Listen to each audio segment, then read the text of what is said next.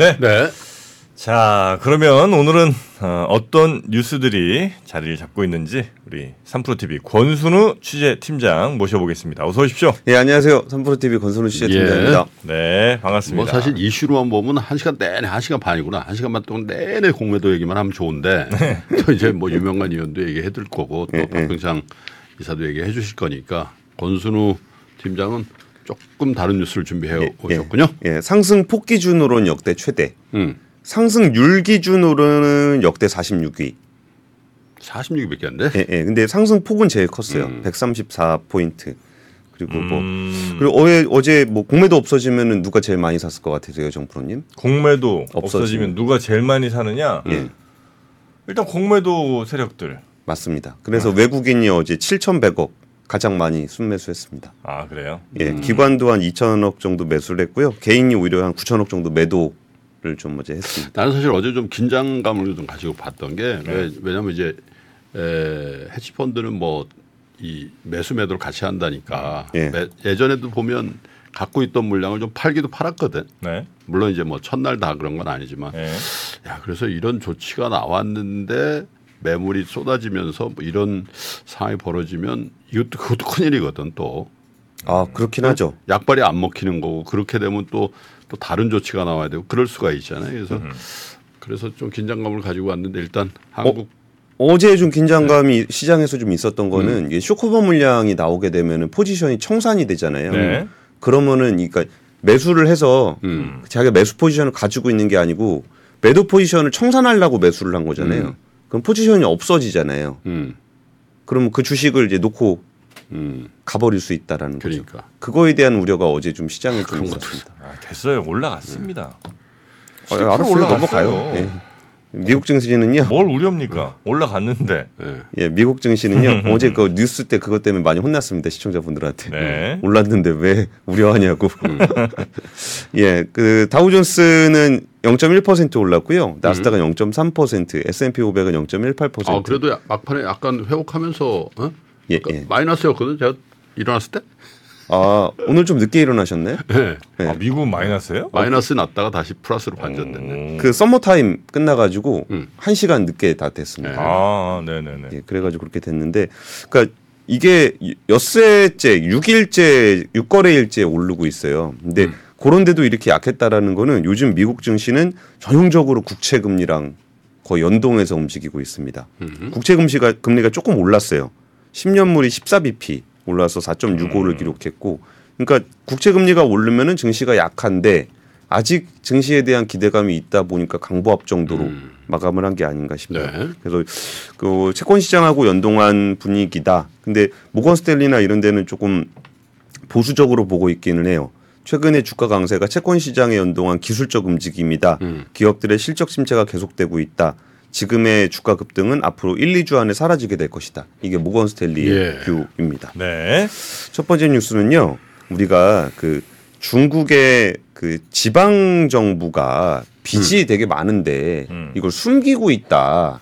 그 얘기를 좀 심각하게 하는 사람들이 좀 아, 있더라고. 중국 지방 정부들. 예. 네. 중국의 은행업 하는 사람들 그런 얘기 좀 하더라. 음. 이번에 중국 정부가 네. 이를 공식적으로 인정했습니다. 음. 아, 문제가 많대요. 그래서 재정부 거기 홈페이지 제가 들어가 보니까 음. 여기 이렇게 써놨어요. 아니 자료를 내서 지방 정부 은닉 부채 책임의 전형적인 사례에 대한 재무부 고시. 아, 이게 중국 정부에서 공식적으로 된 거예요? 예, 예. 그래가지고 요 밑으로 아, 예. 여덟 가지 사례 에 대해서 해가지고 다 징계를 했다. 음. 요런 얘기들을 하고 있어요. 네. 근데 이게 뭐 지방 정부의 숨겨진 부채가 얼마가 될지는 뭐 잘 모르지만 국내 총생산 GDP의 거의 한 50%가 넘을 거다라는 얘기를 좀 했었고 그리고 이게 그 부실 부채 몰래 숨기고 왜곡하고 뭐 위법 위규 행위를 했던 부분들을 조사를 해서 여덟 건을 처분을 했다라고 네, 네, 좀 네. 발표를 좀 했습니다. 뭐 어떤 성에서 무슨 일이 있었는지를 뭐 구체적으로 말씀드리는 거는 큰 의미는 없는 것 같고요. 방법적으로 보면은 뭐 저런 것들이 있었어요. 그 토지 개발을 하도록 하는데 그러니까 이제 기업이 토지 개발을 이렇게 하잖아요. 음. 그러면 거기에 이렇게 돈이 이렇게 돌고 그 토지 개발비가 들어오고 막 그런 게 있잖아요.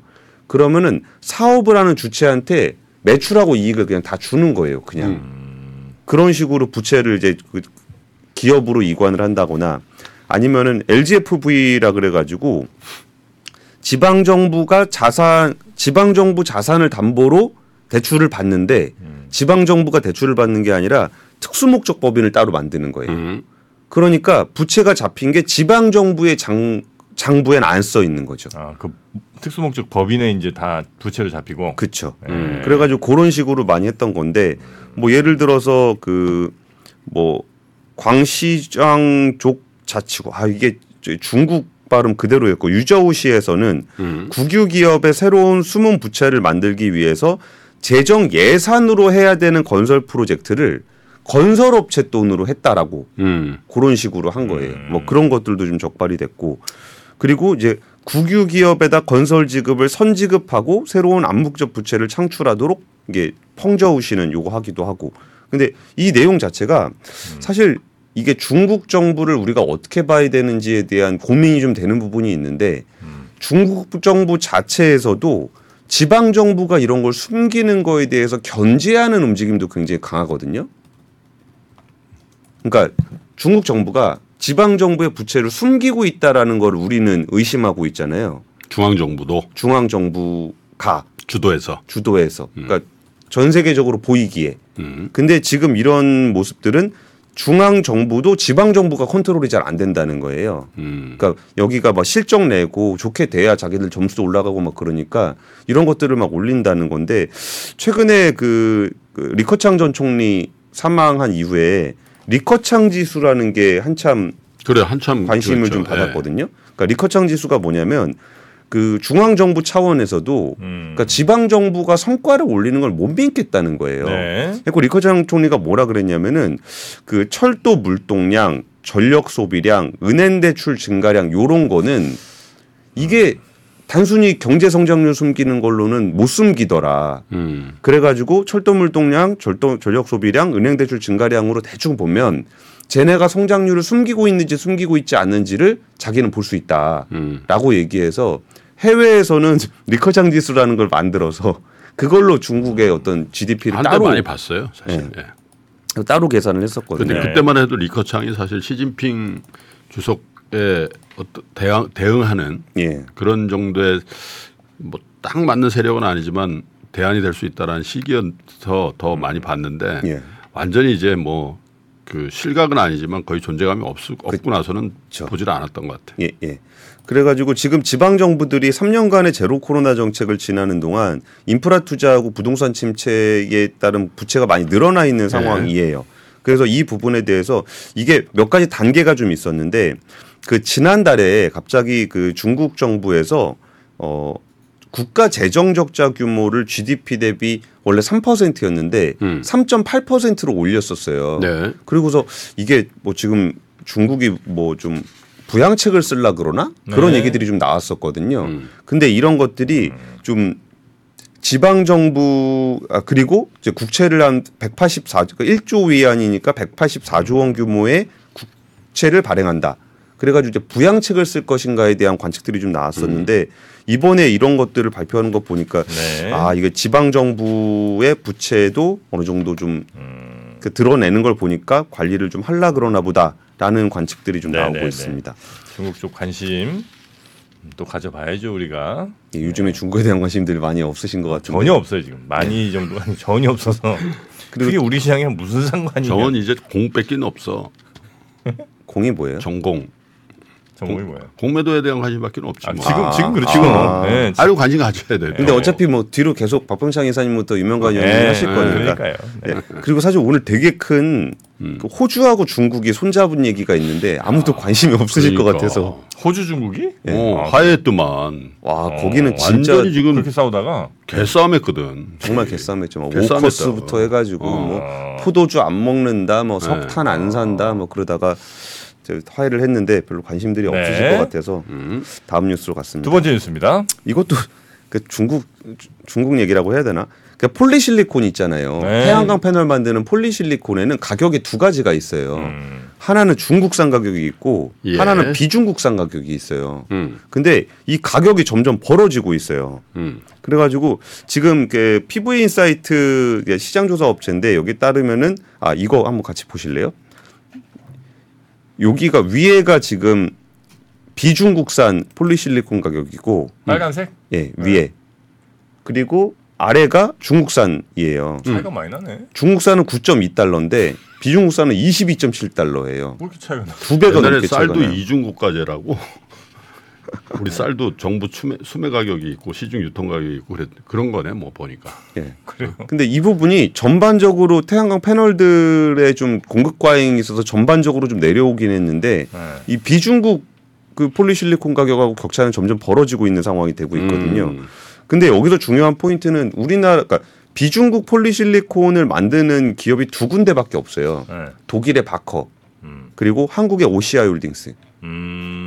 그러니까 이 부분이 좀 눈여겨 볼 만한데 이번에 격차가 좀 많이 벌어진 부분이 있고 그리고서 예전에 그 신, 이게 결국 이렇게 벌어진 게 미국에서 그 신장 위구르 강제 노동 방지법을 음. 만들면서 그 중국의 통웨이 솔라라고 실리콜리 음. 폴리실리콘 만드는 1위 기업이 있거든요. 네. 음. 근데 여기가 만든 태양광 모듈 수입을 제한을 한번 했었어요. 음. 그러니까 너네 신장 위구르에서 폴리실리콘 만든 거는 미국에 못 들어와라고 음. 한번 제재를 한 적이 있었는데 반대로 이제 OCI 제품은 윤리 융기 실리콘 자재라고 여기는 이제 중국 회사인데 OCI의 폴리실리콘을 이용해서 만들었던 중국 회사의 제품이 미국에 들어간 적이 있어요. 그렇죠. 그러니까 여기서 확실하게 야 이거는 중, 미국 정부가 대놓고 저거 중국 그 폴리실리콘 못 쓰게 하는 거다라는 음. 부분들이 좀 있어서 가격이 이렇게 크게 벌어지고 있는 점들. 품질이 막 엄청 차이 나거나 이런 건 아닌데. 아 그렇죠. 어, 똑같은 그래요. 폴리실리콘인데. 가루야. 같은 가루야. 아 그냥 만들면 되는 어, 건데. 가루야. 와 근데 이렇게 차이가 많이 나요. 네, 그러니까 신장 위구르 지역에 폴리실리콘을 썼냐 안 썼냐에 대해서 음. 차이가 굉장히 많이 나고 네. 있습니다.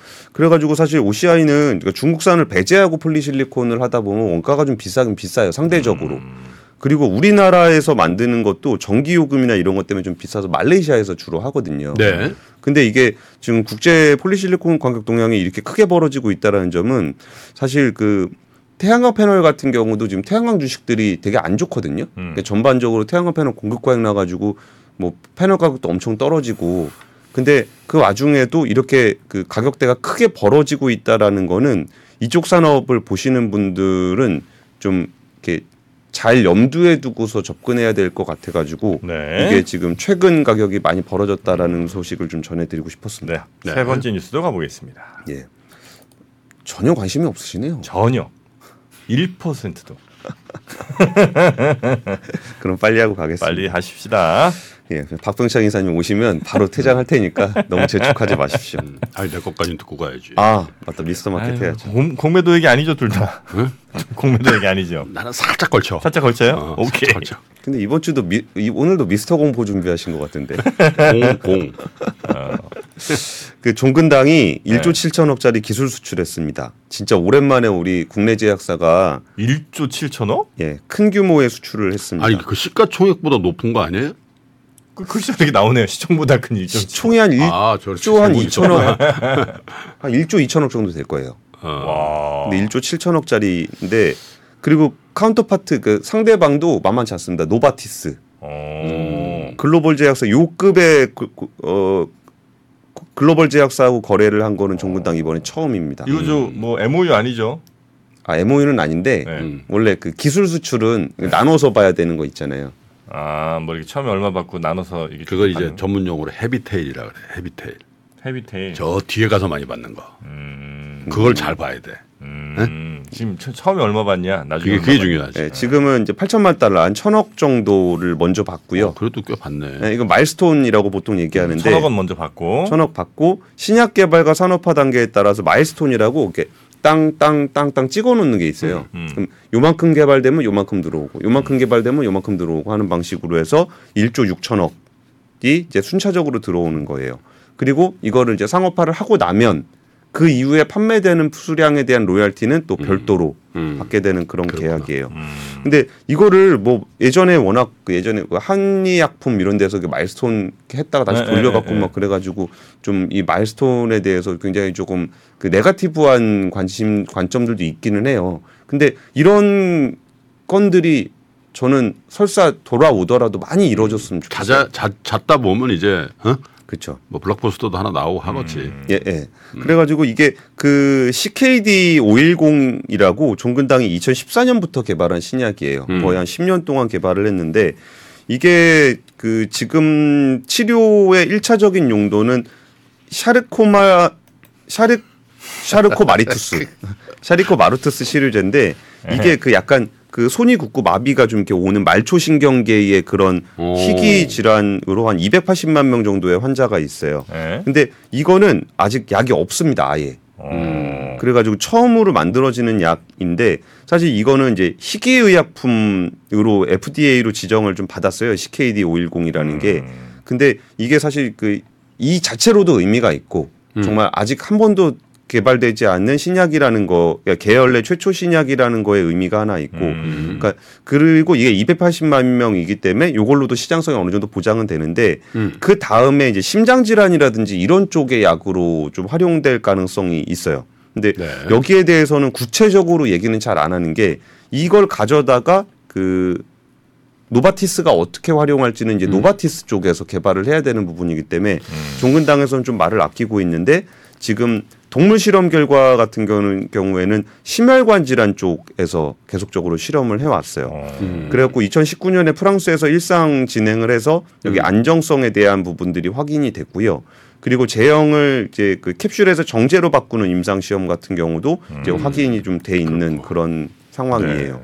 그래서 국내 어떤 제약사가 음. 뭐 우리 전통 제약사들이 신약 개발에 조금 이제 미진하다. 우리가 또. 바이오 의약품 쪽에 어떤 그 바이오텍만 이렇게 많이들 보잖아요. 근데 이번에 종근당에서 했던 부분들이 굉장히 인상적이었고 음. 참 여기도 그럼 그런 게 그 회사에서 매출액 대비 12%를 R&D 비용으로 계속적으로 쓰고 있다는 거예요. 지금까지. 예. 근데 이게 진짜 10년 동안 개발해 가지고 이렇게 됐다라는 거 보면은 정말 이게 되든지 안 되든지 되게 응원해 주고 싶은 마음이 조금 사심이 좀 있었습니다. 정문당 이제 41년도 창업이래요. 1941년. 근데 이제 더 특이한 거는 네. 저 종군당이 그 보면 충정로 거기 그 네, 네. 약간 무슨 색깔이야? 노란색 그 노란색은 아니고 오렌지도 아니고 그 귤 색깔 그 빌딩 있잖아. 죽은 오렌지색. 또 그렇게 표현하나? 아, 오늘 공매도 말고는 그런 전혀 관심이 거기가 없어. 거기가 창업지야. 어? 아 처음 만든 데도 거기. 사설을 읽어봤거든. 그러니까 이 이종근 회장이 22살 때 아 이종근 회장이에요. 그게 그 종군당이잖아. 종근당이에요? 몰랐어요? 몰랐죠. 오, 어떻게 근데 알아요? 예. 거기 읽어보면 이렇게 나와 있어요. 경성부 서부철장소 아현정에다가 거기가 아현정이잖아. 일제 음. 시대. 아, 예. 그래서 이제 옛날에 그저 종군당 그 빌딩이 예. 옛날에 80년대 때 그 선 보는 장소로 유명했어요. 아 스카이 라운지가 있었거든. 아 그래요. 음. 또 view가 좋잖아. 거기 앞에 그쵸. 가린 가린 것도 없고. 그때는 거기 시그니처 빌딩이었다 그게. 음. 아, 굉장히 높았군요. 그래 지금 5, 60대 그저 주부분들 거기서 선 한 번 안 본 분들 있겠지만 뭐 많지. 아, 거기 60대, 50대는 약간 아니고 60대. 음. 40년, 80년 된 회사네요, 그러면. 81년, 83년? 그러네요. 음. 어, 됐죠. 종근당. 아, 근데 옛날엔 띵. 그렇죠. 광고할 아, 때. 근데 김프로님의 몰랑몰랑색 기업사 재밌는데요. 음. 아니 여기가 그래 저는 약간 좀 괜찮다고 느낀 건 지금 이제 주가를 봤거든요. 아, 예. 이런 거 터지면 꼭 뭐 한한 3, 3, 4주 전부터 막 쭉쭉 올라오잖아요. 근데 여긴 보니까 음. 그냥 어제만 빡 올랐네. 음. 그러니까 누가 이렇게 먼저 정보가 새 나가서 네, 여기 네. 막 사고 뭐 이런 게 없었네 보니까 근데 또 타이밍도 기가 막힌 거지. 어제 하필 좀 아웃백은 원래 한, 한 10% 정도 오를 수도 있었는데 공매도. 어제 26%, 확 27%인가 네. 확 올랐더만. 근데 아니면은 원래 더 오를 수 있었는데 어. 그러니까 공매도 없었어도 오를 수 있었는데 이제 야 이거 공매도 해제돼서 오른 거 금지돼서 오른 거 아니냐라고 좀 평가를 받을 수도 있을 것 같습니다. 네 정문당 소식까지 3 네. 뉴스 3 요 정도 네. 정리하고요. 외환위기 오는 거 아니에요? 금융위기 오는 거 아니에요? 이런 질문들을 좀 굉장히 많이 받았었습니다. 탐욕이 되게 강했을 때 위험자산으로서의 극단적인 쏠림이 나타나고 공포감이 극에 달했을 때 안전자산으로서의 극단적인 쏠림이 나타나거든요. 과거의 일이 미래에 똑같이 일어난다 이건 아니지만 그때 당시에 위기 상황에서는 어떤 공통점들이 있었는지를 보면서 우리가 대비를 하는 방법도 고민해 볼 수 있고요. 과거를 제대로 이해하는 순간 위기의 실체가 드러납니다. 오건영의 현실 경제 이야기를 서점에서 만나보세요.